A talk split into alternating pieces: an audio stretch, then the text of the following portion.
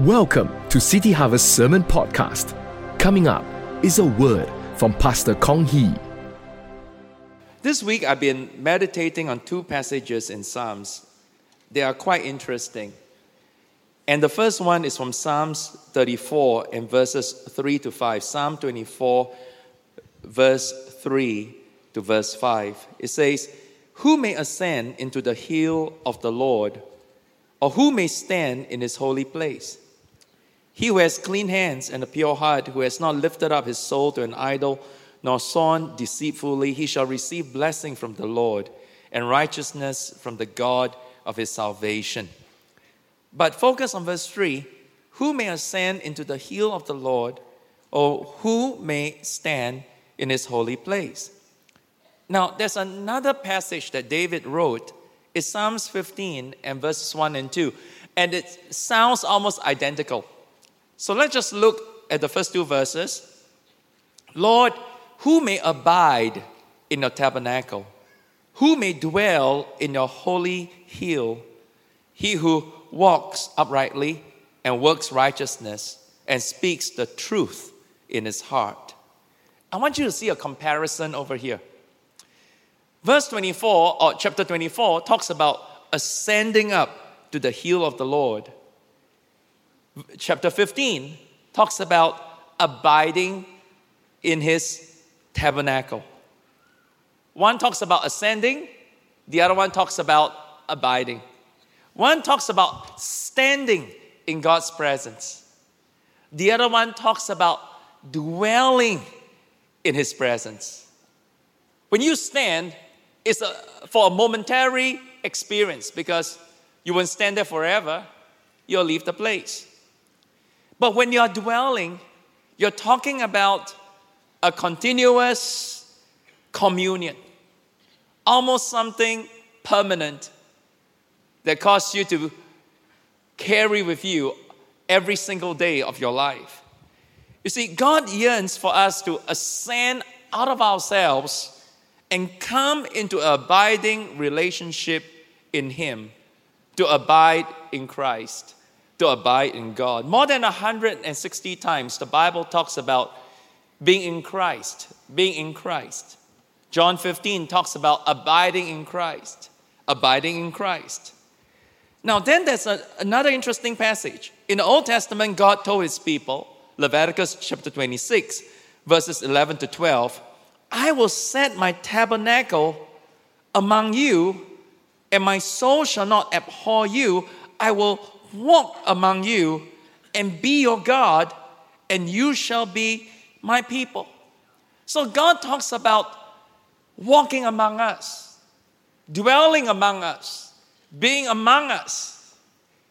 But when we come to the New Testament, this passage was quoted again. It was quoted by Paul in Corinthians, first, second Corinthians chapter 6.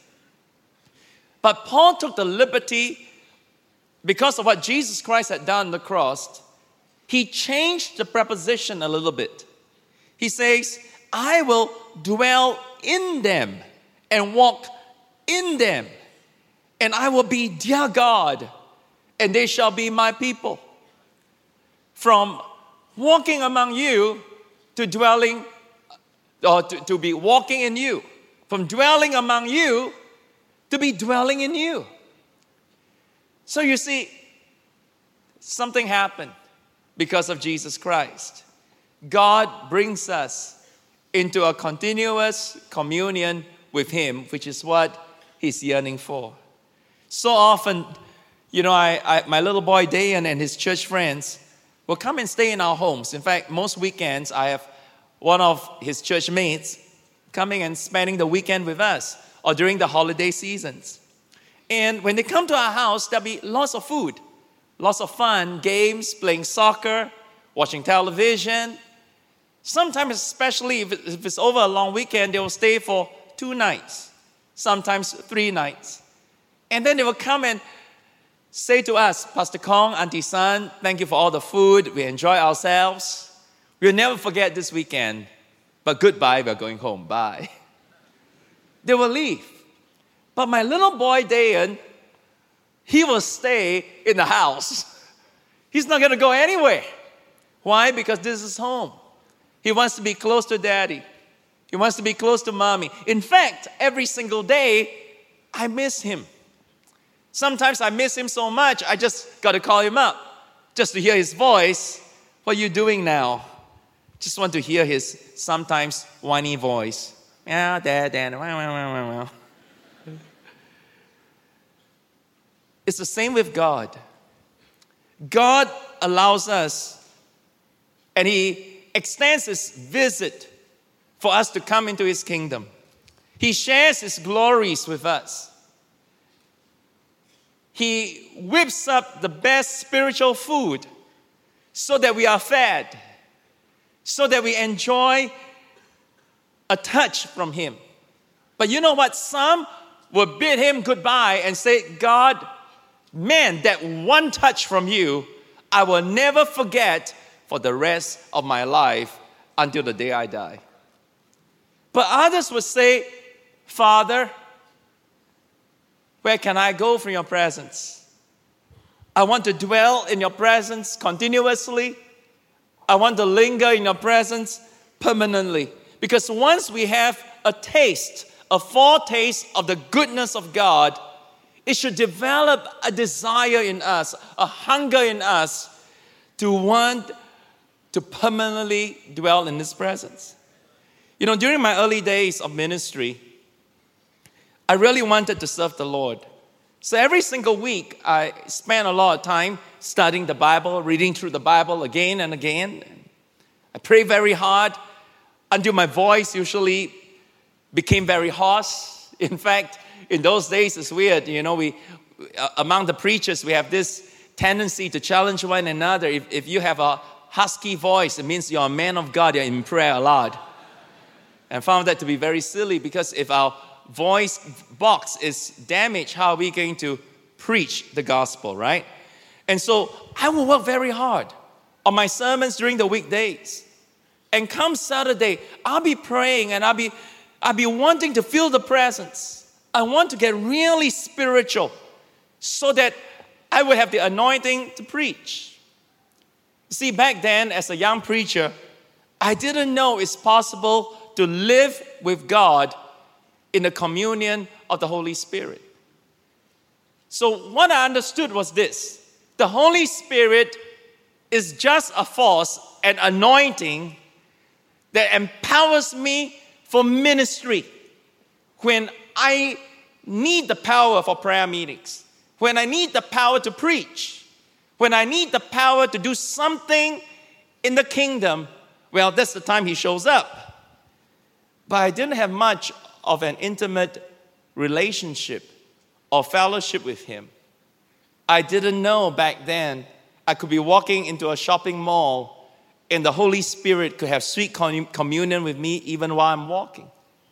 I didn't know that when I'm driving in a car in a busy traffic, the Holy Spirit can show up.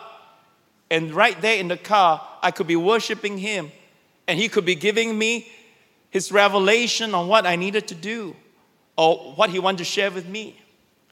The Bible says this where there's no vision, the people perish. I like what the Berkeley translation says where there's no vision, the people run wild. We begin to cast off all restraint.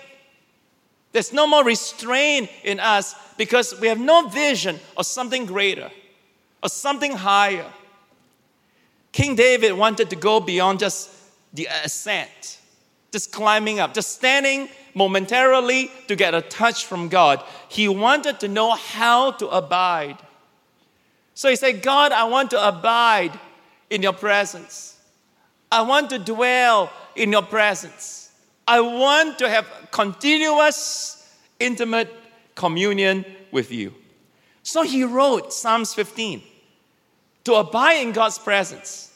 Here's King David, and he gives us a few adjustments that we must make in our lives. I like the word adjustments. Because what he share, is sharing is not something we don't know. We all know this all our lives as believers. But we need to make some adjustment, tweak a little bit here, a little bit there, especially for us as a church of 25 years. You have grown up in church. Make some adjustment. And you're going to come into the sweet communion of the Holy Spirit and the sweet communion of God every moment of your life. Tonight, we're just going to look at two of them, right? In fact, we're going to look at just possibly, I would say, one and a half. And I've explained to you why. A few adjustments. Number one, we need to adjust our walk. We need to adjust our walk. Psalm 15, verse 1 and 2 again. Lord, who may abide in your tabernacle? Who may dwell in your holy hill? The first thing he says, he who walks uprightly. Last week, I shared with you our Christian experience is a daily walk with Jesus Christ. So, because I shared already, this is like half a point. I'm just gonna go really fast. Jesus had thousands following him. At one time, 5,000 men followed him. If you included, or if you include the, the women and the children, some say it could go as high as 20,000. Then he had the 70 that he sent out, two by two by two. And then he had 12 disciples. Now, to the 12 disciples, Jesus said something he didn't say to anyone except the rich young ruler. He said, Follow me. He used the phrase, Follow me. Very special. But to follow Jesus means to walk with Jesus, right? If you're following somebody, means you're walking with him. Jesus says, Come, follow me. So you walk with him. For Peter, James, and John, and for all the rest of the disciples, to follow Jesus means they got to make some adjustments to their lifestyle. They got to make some adjustments to their priorities because Peter, James, and John, they were fishermen. They can't be living in a boat and walking with Jesus on the land simultaneously, right? The two things cannot happen at the same time. So they put their nets behind, they put their boats behind. They made some adjustments in their lives. Follow me is one of Jesus' highest calling for any one of us. Jesus says, My sheep hears my voice and they follow me. How many of you here you are a sheep of Jesus Christ? Put up your hands. Yeah. My sheep hears my voice and they follow me. So 36 times in the Bible, the New Testament says, walk with God. Walk with God. That means follow Him. Walk. Walk every single day. It's a walk continuously, permanently. As you abide in Jesus Christ, it's a daily continuous walk with Him. So last week I talked about four things. You got to walk in the Spirit and not in the flesh. You got to walk in faith and not in fear. You got to walk in light and not in darkness. And then you got to walk in love and not in lust. Now, I have covered all of them last week. But tonight, I just want to focus on the last point just to build a little bit because I, I feel that that's important for us as a church before we move on to the next thing. You got to walk in love. Everybody say, I will walk in love. Say, like you really believe it. Say, I will walk in love. Walk in love as Christ also have loved us and given himself for us. Walk in love. If we want to abide in God's presence, love must be the key. Why? Because the Bible says God is love. You know, you don't find a lot of defining terms about God because it's hard to define God. I mean, God is so great. He's so awesome. How do you define God with a sentence? But this is one of the few defining terms. God is love. In other words, He doesn't just have love, He is love. He is love personified. So, love is the very nature of God. Ephesians 3, verse 17 to 19 says, That Christ may dwell in your hearts through faith, that you may be able to know the love of Christ that you may be filled with all the fullness of God. So, love brings us into all the fullness of God. If you want more of God, you must yield yourself more to the love of God. Love is not just a feeling, it is a commitment that often produces that sensation. So, love is a feeling. Now, don't get it mixed up. It is a feeling, but it's not just a feeling, it is a commitment. And the more you commit yourself to love God, to love your family, to love people, the more the sensation will come. So that is why I want to say one thing don't just fall in love. The Bible principle is rise to love. Don't just fall in love because you can fall out. Rise up to the love nature that God wants us to have. Because love can function faithfully even when you don't have the feeling. You can still function faithfully in love even when the sensation is not there. Why? Because love is God's nature. When you love somebody, you're sharing God's nature with the person. God changes not. So when we share the nature of God, it doesn't matter we feel like it or not. That is why love is the first fruit of the Holy Spirit. What is the fruit of the Spirit? Love, peace, joy. The first fruit that ripens. When the Holy Spirit comes upon you, is love. When you lose that love for Him, for others, for the members in the church, for your cell group, that's a good indication of how much of the Holy Spirit you're yielding yourself to. You see, it is the first fruit. So it can't be otherwise. There can't be any other way because love is the very nature of God. So here is where I want to share what I want to share with you tonight on this point. Four times in the New Testament, the husband is commanded to love his wife, to love his wife, to love his wife, to love his wife. How many times? Four times. All right? Ephesians 5:25 Husbands love must love their wives even as Christ also loved the church and gave himself for it. Verse 28 Men ought to love their wives as their own bodies. So I know a lot of you guys, you work out in the gym, you really buff up. Well, love your wife as much as you love the gym. Verse 33 He that loves his wife loves himself. Colossians 3:19, this is the fourth time. Husbands, love your wives and do not be bitter against them. You know, the command to love uses the strongest Greek word possible for love. It is the word agape. Everybody say agape. agape. Say five times louder. Say agape. agape. All right? Agape means unconditional love. Love selflessly. Love unconditionally. Love with no strings attached.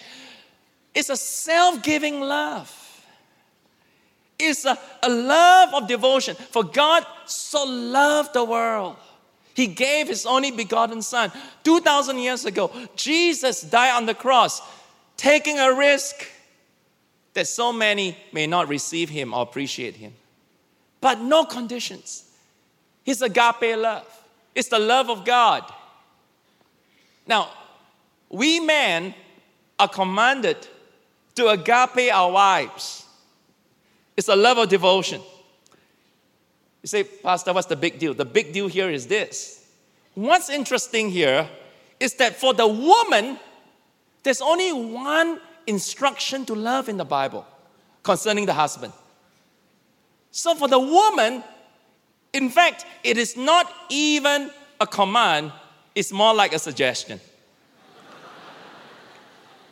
The closest instruction to love a man is found in Titus 2, verse 4. It's talking to older women to remind the younger girls, admonish the young women to love their husband and to love their children. And you know what? That word love is not agape, it is the Greek word phileo. I began to realize one thing God wants men to agape their wife, but He only expects wife to phileo the husband. Man, I could immediately hear some of you girls say, Oh, hallelujah, finally. now, the word phileo means brotherly, sisterly love. Love like a friend. To be fond of a person.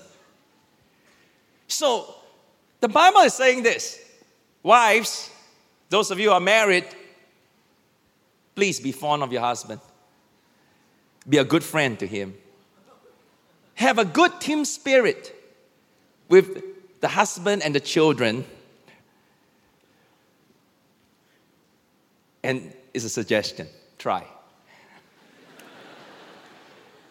that tells us one thing women are not designed to agape. Let me rephrase that. Let me make that clear. Women are not designed to initiate agape love. and it makes sense because it makes sense because husband must love the wife like Jesus Christ loves the church. Jesus agape us so much, he died for us. Simon Peter said, I can only phileo you. But one touch of his agape love is enough for us to rise up and say, Jesus, we will lay down our lives for you.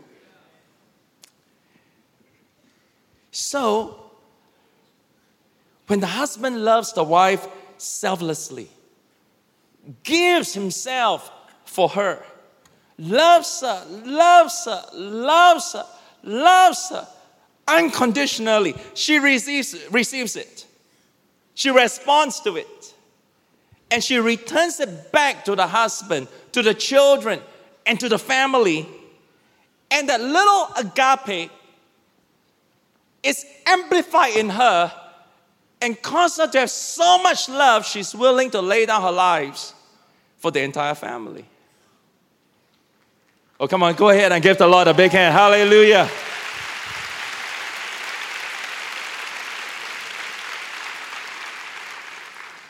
So, man, this coming Friday, I wish I could join you, but I won't. But I want to encourage you this. All the guys, listen. All we need is just one kilowatt of love, agape, selfless love, deposited to our wives. It will go into her deep in her soul through her amplifier, and it will come back to you a hundred megawatt of love. It'd be love enough for the whole family, for you, your children, for everything you ever need of her in the, in the life. Come on, give the Lord a big clap. Hallelujah. Turn to your neighbor and say, That's why you need to walk in love. Come on, tell, them that. So, can you make some adjustments? Can we adjust our walk and decide we're going to walk in love? We're going to walk in love for God. We're going to walk in love for our wives, for our husbands, for our children. We're going to walk in love for one another in the house of God. Going to love each other in the church. Number two, and this is my main point, that is just my introduction after a long break. Number two, we need to adjust our works. So tweak a little bit, tweak a little bit. We are some of the hardest working people. I mean, City Harvest people are famous around the world for excellence and hard work. Now, as Singaporeans, you're already hardworking. As, as Singaporean students, you're already hardworking.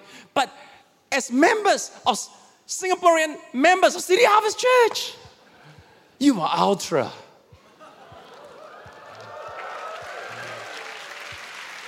Oh, come on, you want to clap? Give the Lord a big clap, right? Hallelujah. You're ultra. But if you want to dwell in His presence, you've got to make some adjustments in the way you work, the way we work. Now, John 15, verse 5, Jesus says, I'm the vine, you are the branches. He who abides in me and I in him bears much fruit. For without me, you can do nothing. So it's impossible, not possible to abide in Christ and do nothing and have no fruit. It's impossible to abide in Christ and not become a productive person in life. Now let's look again Psalms 15, verse 1 and 2. Lord, who may abide in your tabernacle? Who may dwell in your holy hill? Now, the first one we saw already, he who walks uprightly, and then he who works righteousness. So, when our walk is changed, our works will be changed. Now, that doesn't mean you work to earn your salvation. I know some of you work so hard. You work so hard for God, you work so hard in life. And the very mention of the word work causes you to cringe. Let me say this nothing, absolutely nothing, nothing that we can do will ever produce righteousness. Nothing. Not even our soul winning. And by the grace of God, I have led a lot of people to Jesus Christ. But not even all my soul winning can produce an ounce of righteousness. Not even all our serving in church. Not even all our helping people. Not even all the good things we do. Nothing can produce righteousness that will earn our salvation or take us to heaven. Only God is righteous. And unless He confers upon us, imputes upon us, gives us His righteousness, we are totally lost. We are without hope for eternity. But what Psalms chapter 15 is saying is not for the unsaved, unchurched to come into salvation in Christ. Psalm 15 is talking about the Christian. He's talking about the believer that are born again. So now that God's righteousness has already worked in you, you must get involved in the works of righteousness. All right? God's righteousness has now worked in you. You must now get involved in the works of righteousness. But let me say this working never makes us spiritual. In fact, I've seen a lot of Christians that work, work, work so hard for God. At the end of their lives, they develop a really nasty attitude. Some lose their spirituality. You know, some work so hard. Some of the most unspiritual people I met are people serving God full time. Of course, not in this church.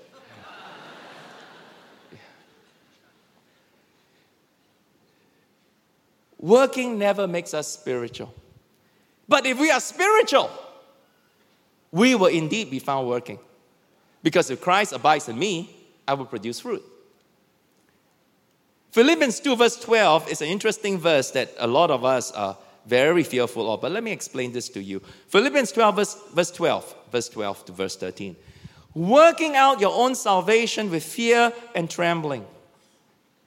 For it is God who works in you both to will and to do for his good pleasure. Now, Paul was writing, or the Bible was talking to the Philippian Christians. Again, those who are already born again. Are they Christians? Yes, they were. Are they spirit filled? Absolutely. Okay? Now, that means We're not talking about salvation. We're talking about you have a problem. You're a Christian, you're already safe. You have a problem in life, problem in your career, problem in your health, problem in your marriage, problem in your finances. Okay? You need to save a situation. Things are going out of whack in your, in your business. You got to save the situation. Things are going wrong at home. You need to save the marriage. You got to save something. So, what the Bible is saying, you need to work out a solution in the power of God. Trusting that Jesus is working in you to make the right choices. He's working in you to do the right thing. So work out your own salvation. For it is God who works in you, both to will, you will make the right choices, and to do, you will do the right thing for His good pleasure. Now, the phrase work out your salvation, your solution. Do you know in the Greek it's a mathematical word? It's a mathematical word. It's a word of mathematics. It's like you solve a problem in your maths, you solve a problem. So sometimes to solve it, you need to multiply, you need multiplication. And the Bible talks about multiplying grace and peace. Grace and peace be multiplied to you. Sometimes to solve a problem, you need to be more gracious. Sometimes to solve a problem, you need the shalom of God, the peace of God to come in. Sometimes to solve a problem, you need to have addition. If you need to add something, add it to solve the problem. Add to your faith, the Bible says. Virtue, other things. Add to it. You may need to add some dimension into the problem in your family, in your career tonight. Solve it. You can solve it. God is going to give you the right choices. God is going to give you the right power. But you may need to add something. When subtraction is required, subtract. Colossians 3 8 says, Now you yourselves are to put off all these anger, wrath, malice. Sometimes you just got to take off certain things. Subtract certain things in your life that's not going to solve the problem for you. You're in a red, bad partnership, you're in a bad relationship. Subtract it because it's not going to solve your problem. Sometimes division becomes part of the process. You have multiplication, addition, subtraction, division. Look, look in the Bible. The division between Paul and Barnabas was it a good thing or a bad thing? On the surface, it was a bad thing. But what God or what the devil meant for evil, God turned it around for his good. So Paul picked his own partner. He picked Silas, Timothy. Right? Barnabas picked John Mark. Immediately, the missionary effort in the early church doubled. The division was a good thing. Sometimes, if division is needed, just divide. The point here is this we are to keep on working on the problem until we get a solution. And Paul is saying this God will provide all the grace that you need. But you must apply the grace to your situation and solve that problem. You know, as, as a pastor, one of the happiest moments in ministry for me is marrying young couples. You know what? This is one of the best things in my job. Usually, a lot of things are not so fun, but marrying is fun. Because you know why? Um, for a man and a woman, nothing in their lives you will find them beaming with more happiness and joy than on their wedding day. Oh, I tell you, on their wedding day, it, the, the, the inner beauty, the, the joy, the, the love, the happiness, it just radiate out of them in an amazing way. And then they will make their pledges. And I have done hundreds of weddings, and I can tell you it's always quite the same. But I'm just happy for them. And they always make pledges, tears in their eyes. I found my soulmate. You're the one that I want. I'll never be happy without you. Our lives are so perfect, so intertwined.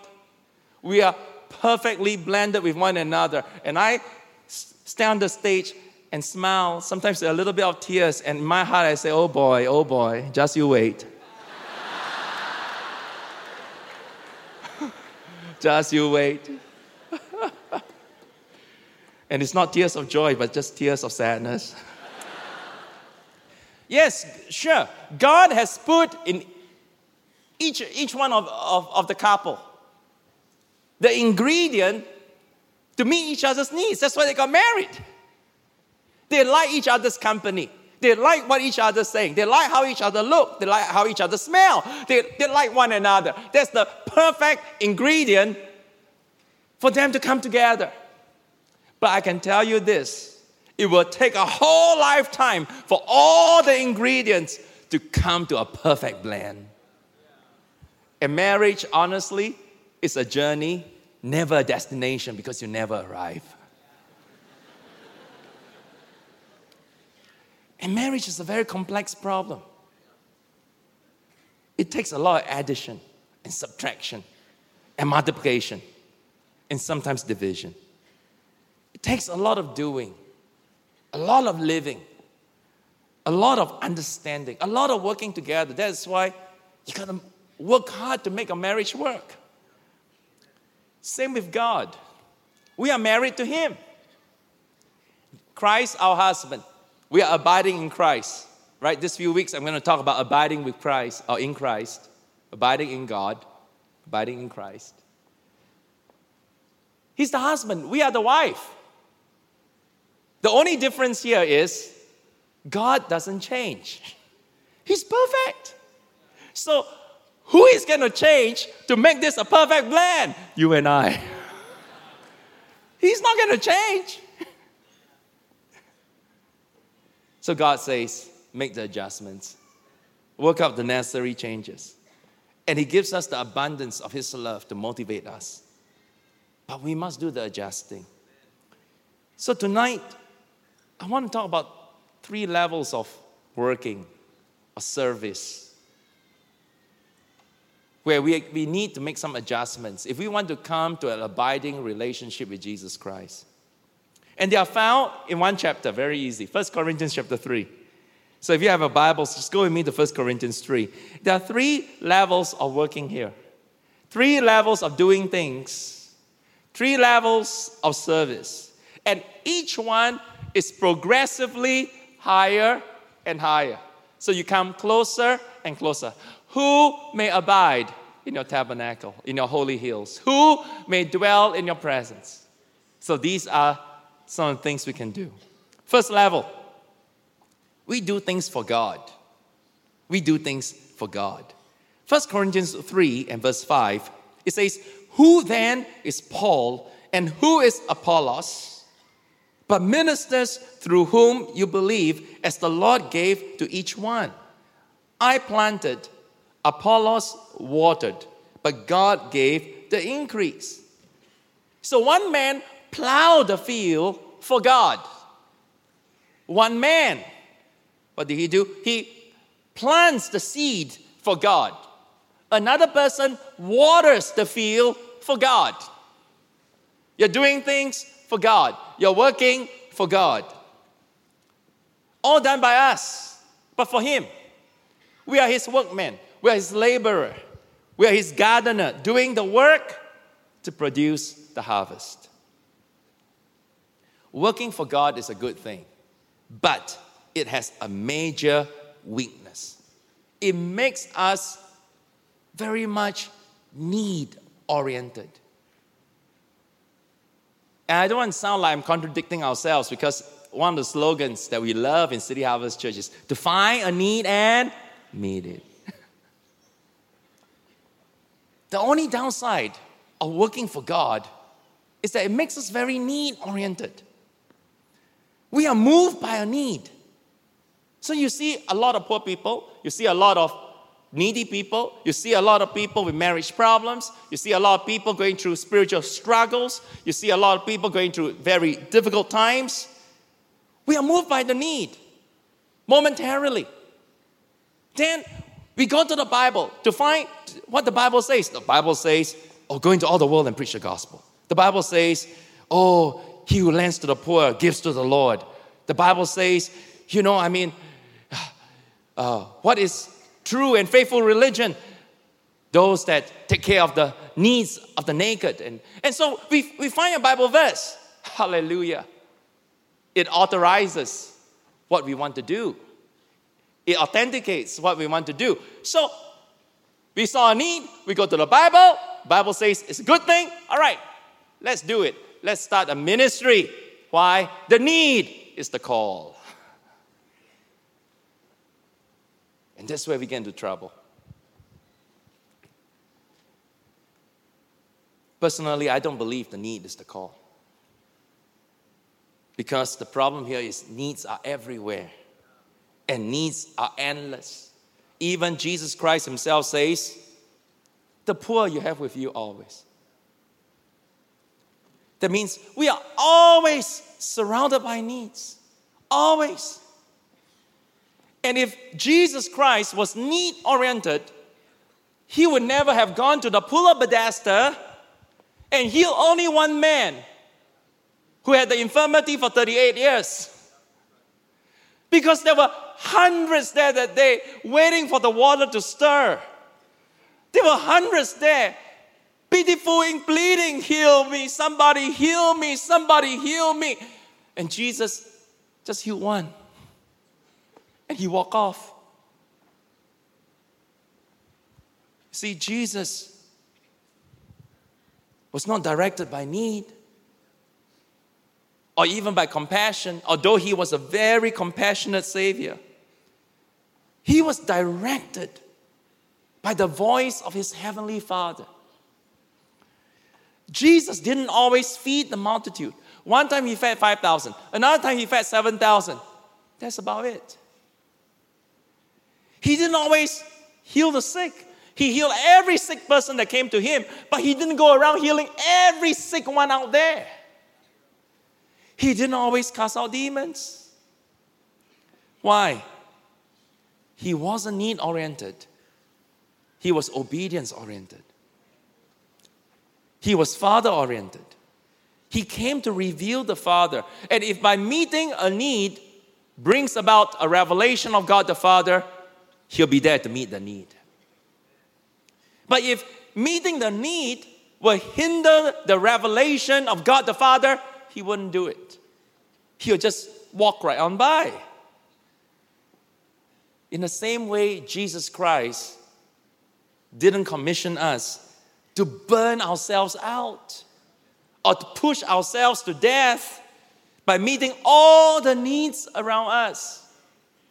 And I know I'm speaking as a senior pastor of possibly in my opinion, one of the top five hardest working church in the world. Honestly, I can only think of one other church that works harder than us. What he has commissioned us to do is to reveal God the Father to the whole world.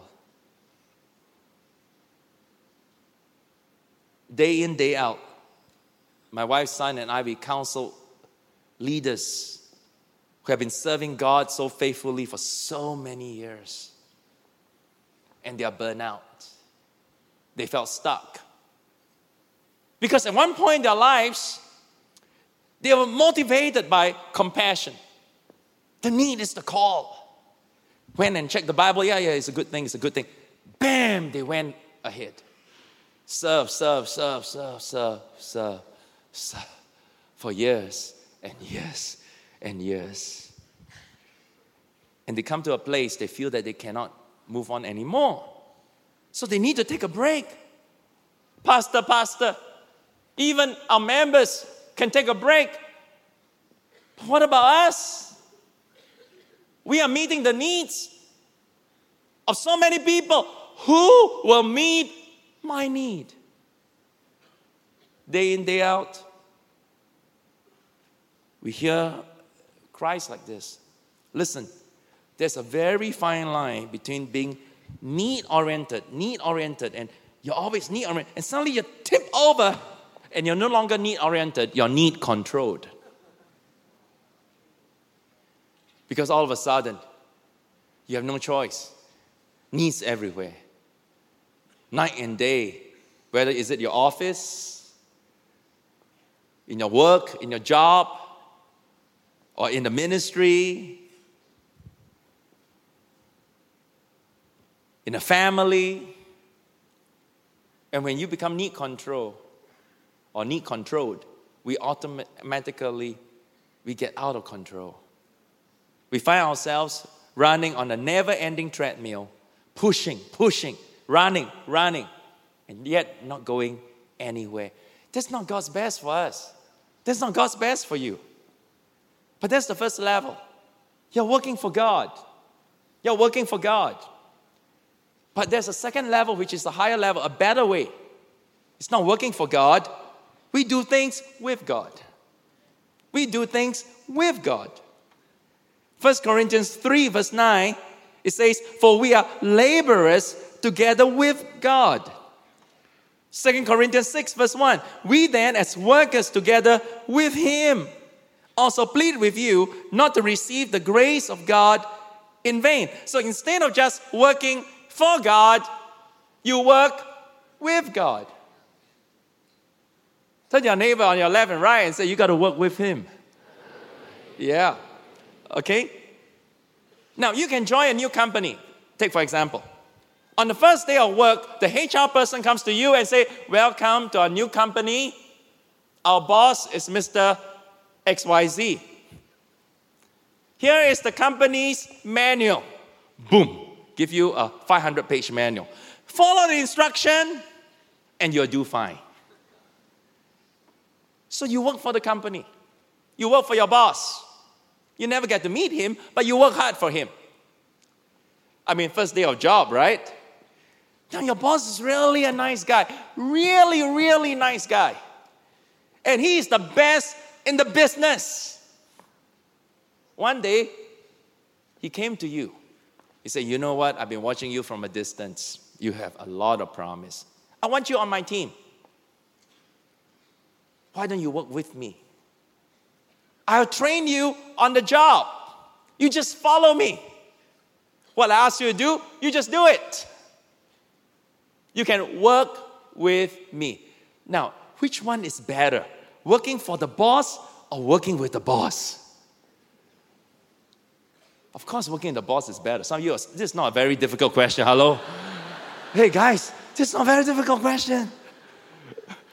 Working with the boss, of course, is better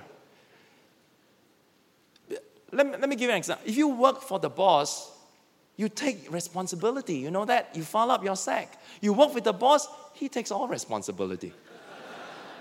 if things fall up, it's his fault. You just work with him. True? Yeah? Jesus gave us one of the most paradoxical promise or uh, promises, one of the most paradoxical promises in the gospel. And I want you to wrap your mind around this. Matthew 11, verse 28 29. Can we all read this together? Because this is so paradoxical.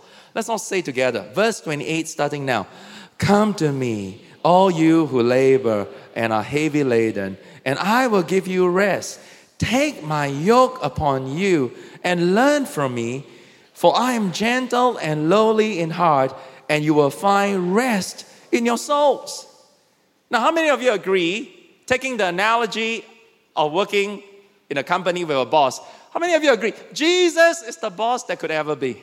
Yeah? Jesus is the best boss there is. How many of you agree Jesus is the best boss? Just wave your hands, okay? Jesus is the best boss.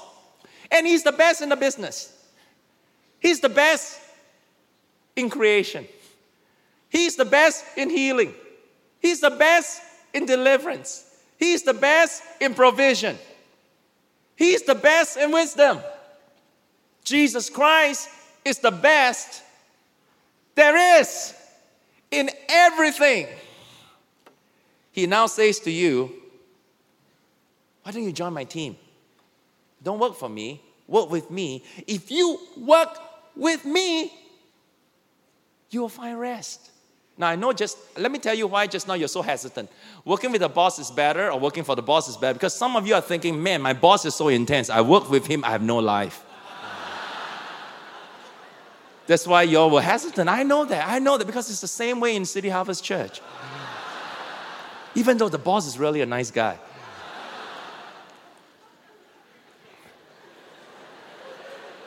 All my leaders in front, all you. Jesus says, if you join my team and you work with me, you will find rest. Wow. How can I rest when I'm working with a boss like Jesus? A God who neither sleep nor slumber, who never takes off. How? He doesn't go on leave. He's on call 24 7. And let me tell you something about yokes. Yokes. Now, can I have two men? Can I just have two of the guys to come up? Uh, uh, some of, maybe Joseph and Ming Hao, can you just come for a moment? Imagine both of you are oxen. Can you just come to the front? Just and bend, bend down. Yeah, just come. Okay, come, come, stand closer. Okay, you are yoked together. Okay, come, come, come. Hold, hold. Oxen, hold, hold this. Yeah, yeah, yeah, yeah. You, you don't need to hold, yeah, just hold this. Okay. Now, your, so this is like a yoke. So two oxen. Now, if they are yoked together, everywhere, okay, Joseph, can you just move? Okay, just move to your right. Just walk, walk, walk, walk, walk. He has to follow. Ming Hao will have to follow. Okay, Ming Hao, turn, turn the other side.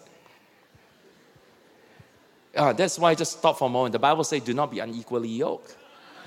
Because if, if this guy wants to go this way, this girl wants to go this way, what's going to happen? Life is going to be hard. Yeah? Yeah? If, if, if, if this person wants to worship this God, this person wants to worship this God, life is going to be hard.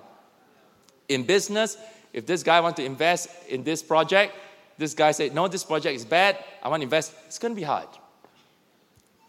So, but here, the Bible says, we are yoked to Jesus Christ.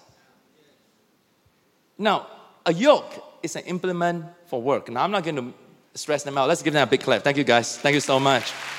Okay? Yeah, thank you. Yoke is for working two animals together, it's not for resting. Now, you got to understand when Jesus say rest, it doesn't mean doing nothing. It means to work so smart and so effectively, use less of human effort and use more divine power. That means you're not running on your own battery, you're running on God's energy. So while you're working, you find rest, you find joy. Working smarter, not working harder. So if we put our neck on the yoke with Jesus Christ, He's going to lead us, He's going to direct us, He's going to guide us. That means, and, and Jesus says, You learn of me. You're going to learn how I work. If you're on my team and you work with me, you're going to learn how I'm like. You're not going to learn about me. You're going to learn of me. Learn of me, he says. For I'm gentle and lowly in heart. I'm really a good boss. And you will find rest for your souls. That means if we are yoked together, we move when he moves. We run when he runs. But you're going to find he doesn't run all the time. We walk when he walks. We turn when he turns. We stop when Jesus stops. In the mid 1980s, I was starting out, I was working in an Anglican church. By the grace of God, I came up with a youth program that was very effective for youth evangelism. You see, my pastor at that time, Canon James Wong, went to America and got hold of some teachings and videotapes on rock music and backward masking. So this takes me back to 85, 86, 87. And I use, I compiled all these things together. You know, there's certain, you know, there's certain rock songs, if you play it backwards, you hear something very interesting. For example, you know, sometimes, so in those days, we all have cassettes. So what I did was I went back and I flipped the cassette over and played it backwards. And then you hear sometimes profanities, blasphemy against God. You hear the extolling of the devil. So I kind of use this as a means to introduce the young people to the world of the spirit, the world of God and demons. And I used that as a means for evangelism. It was very effective. Everywhere I went, I, I showed this program, hundreds would get saved. I did that for about two years, and then one day I felt the Lord told me, Jesus told me, He said, Kong, enough. Don't do it anymore. You know, I resisted that. I said, God, I really pray. I really got this from you. You were the one that asked me to do it. I got your grace, I got the anointing. People are responding. Other youth pastors in the city, in Singapore, Malaysia, they're copying. They're stealing my, my, my materials and going to all the youth groups to do it. But I felt the Lord told me, He said, Look, I don't want you to keep doing this. I want you to be a preacher, not just a video broadcaster. I felt the, the, the glory lifted from this program, and I stopped. I stopped. Something that worked so well, because when Jesus stops, we stop. And when He rests, we rest. Jesus doesn't go all out continuously. I want you to know that. He doesn't go all out all the time. Sometimes Jesus Christ doesn't seem to be doing anything at all. That's why some of you are so conf- confused. Where are you, Lord? Why aren't you doing anything? Often, He's not doing anything. Sometimes, Jesus says, Let's go away and have a rest. Sometimes, He makes me lie down on green pasture. So when we are yoked to Him, we must be comfortable or as comfortable in not doing anything. If He's not doing it, I'm not doing it. If He's not involved, I'm not involved. As long as my senior partner isn't doing anything, I'm not going to do it. He's the boss. We are his trainees. But when we are working for God, the response is to a need. And the needs are so great. When you satisfy one need, there are thousands of other needs crying out for your attention. But when we are working with God, our response is not to the need, but to the partner, the one we are yoked to. And the responsibility is fully His. If He works, we work. If He rests, we rest. If he stops, we stop. If he sees a vision, we see the same vision that he sees. We should be so yoked to Jesus Christ. When people look at us, they don't just see us, they see Jesus. Because that's exactly what happened in the early church. Acts 4:13. They saw the boldness of Peter and John and perceived they were uneducated, untrained men, and they marveled, shocked and they realized they had been with Jesus.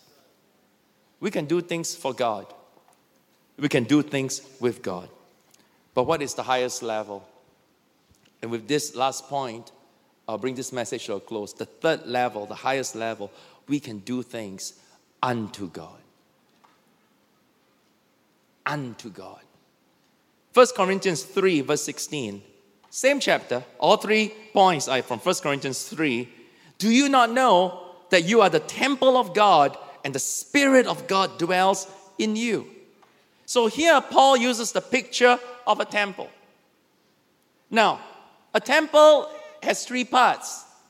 The outer court, you're working for Him, you're ministering for Him. You come to the holy place, you're working with Him. But when you come to the Holy of Holies, there's nothing else and there's no one else. everything you do, your ministry, is unto God. The truth is, God wants us to minister unto Him. When we minister unto Him, we can get yoke and minister with Him. And if He chooses to send us out on our own, we'll find that we can effectively work for Him. We are the temple of God we're in. So, worship, temple speaks of worship. Ministry unto God speaks of worship. Worship must happen continuously. If you want to abide in God's presence, it must happen continuously in your heart, in your soul, in your spirit. Worship is intimate fellowship, it's close communion. It is an emotional exchange. A piece of me is given to God, and a piece of Him is given to us. That's what worship is. If you want to abide in God's presence, we express our highest and our deepest devotion unto the Lord. You see, worship lifts up the worshiper to the level of the one worshiped. Let me say that again. Worship lifts up the worshiper, you and I, to the level of the one we worship. It lifts us up to a level of God. So we, be, we get transformed. We are changed. We become more like Him. Just think about Saul of Tarsus. Very religious man. Very sincere, but sincerely wrong. He was zealous, on fire. He was more zealous and on fire than any other man of his generation. An expert in the Old Testament, he was actively working for God, but feared and dreaded by all. Everyone's afraid of Paul. On his way to Damascus, he supernaturally met Jesus Christ. One encounter, and his life was forever yoked with Jesus. So now he's abiding in Christ, he's working with Christ. Yeah? He became an outstanding missionary with God. But as he worked with Jesus, he was introduced to God, the Heavenly Father. From that moment, something changed in Paul. He thoroughly enjoyed the fellowship with the Father. He became a worshiper. You find in his letters, he's always full of thanksgiving, full of praises, full of, I thank God in all my remembrance of you. I praise the Lord for what he has done. He's always worshiping. And in that process, he was taken up to the third heaven. He became a man of revelation. having touched God, he got so much of God, he could touch the whole world. And this is where I feel in this season, in our spiritual journey as a church, we've been working for God. Let's work more with God. But even better still, let's minister unto Him. And next week, I'm so glad we're going to have a weekend of worship because we're going to fall in love with Jesus and rise up to that love. We're going to rise to love in Jesus. Well, come on, give the Lord a big clap. I want singers and musicians to come. Come on, let's give the Lord a big hand. Oh, hallelujah. Give him praise, give him praise, give him praise, give him praise. So, three things you'll learn tonight working for God, working with God. But the highest is working unto God. Not working, but ministering. Shall we all stand up on our feet tonight? Hallelujah. Let's just all talk in tongues for a moment. Let's stir up our inner man. Let's draw near to the Lord right now. Just forget about people on your left and right. Just put aside everything. Just begin to worship Him. Lakarabahadiya lakarabahadiya. Shuduriya lakarabahadiya lakarabahadiya. Shuduria la karabahaderia la karabahaderia la karabahaderia la karabahaderia la karabahaderia. Hallelujah. Can I sing you a song Can I pour out my heart? Say your love is healing me. Just a glimpse of your grace, and my whole world is changed forever and completely. I'm in love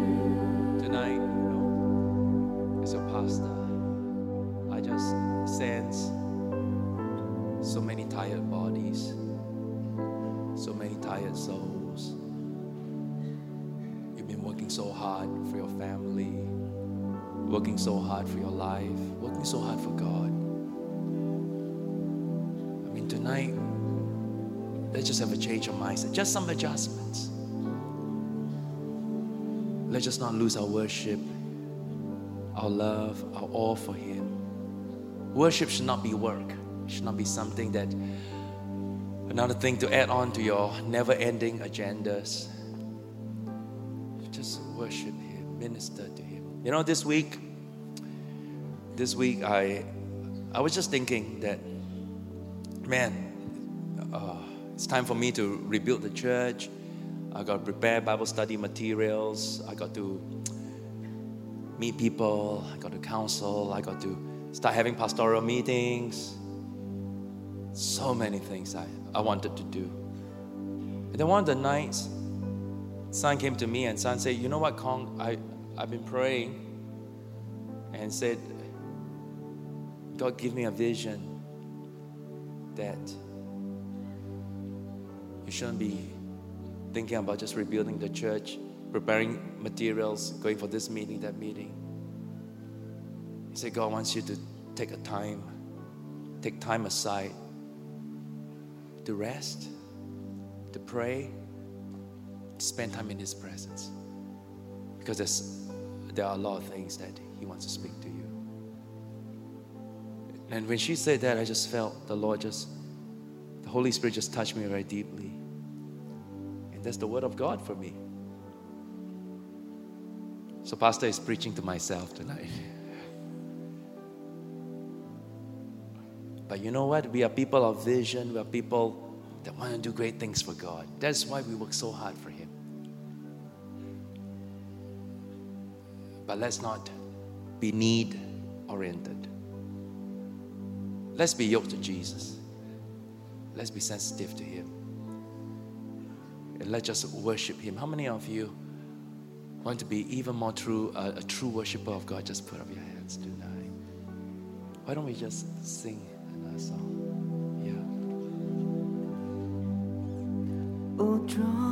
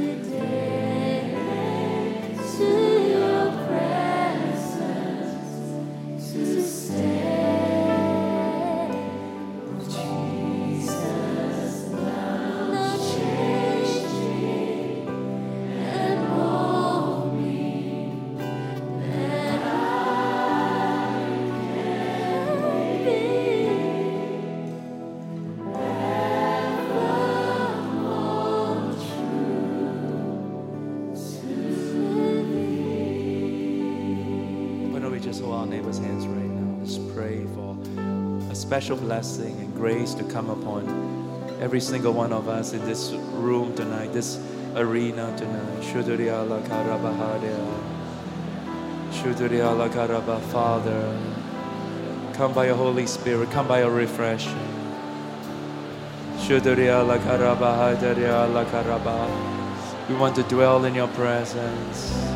We want to abide. We want to abide. We want to abide. Lord, so many tired bodies tonight in this in your house, so many weary souls. Lord, we've been working hard for you. Lord, we've been working with you. Now, Lord, we want to minister unto you. Shuduriya lakarabahadariya lakarabahadariya lakarabahadariya. Shuduriya lakarabahadariya. Jesus, come. Come by your refreshing. Come, rivers of living water. Shuduriya lakarabahadariya lakarabahadariya. Shuduriya lakarabahadariya lakarabahadariya. Shuduriya lakarabahadariya lakarabahadariya. Just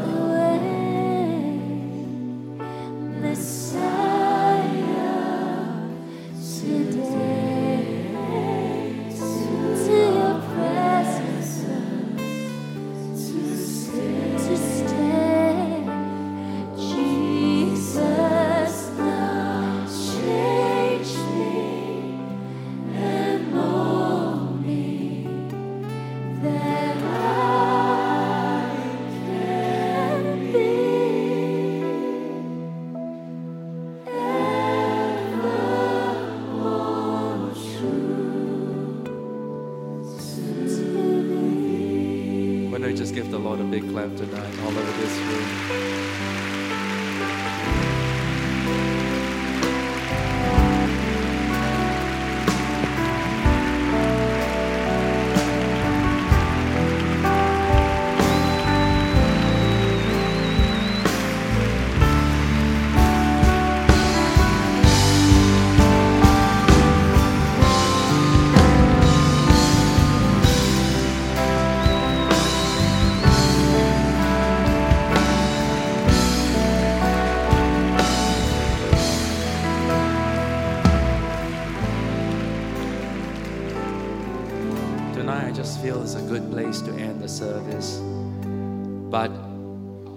you to end this meeting without giving you a chance to respond to Jesus.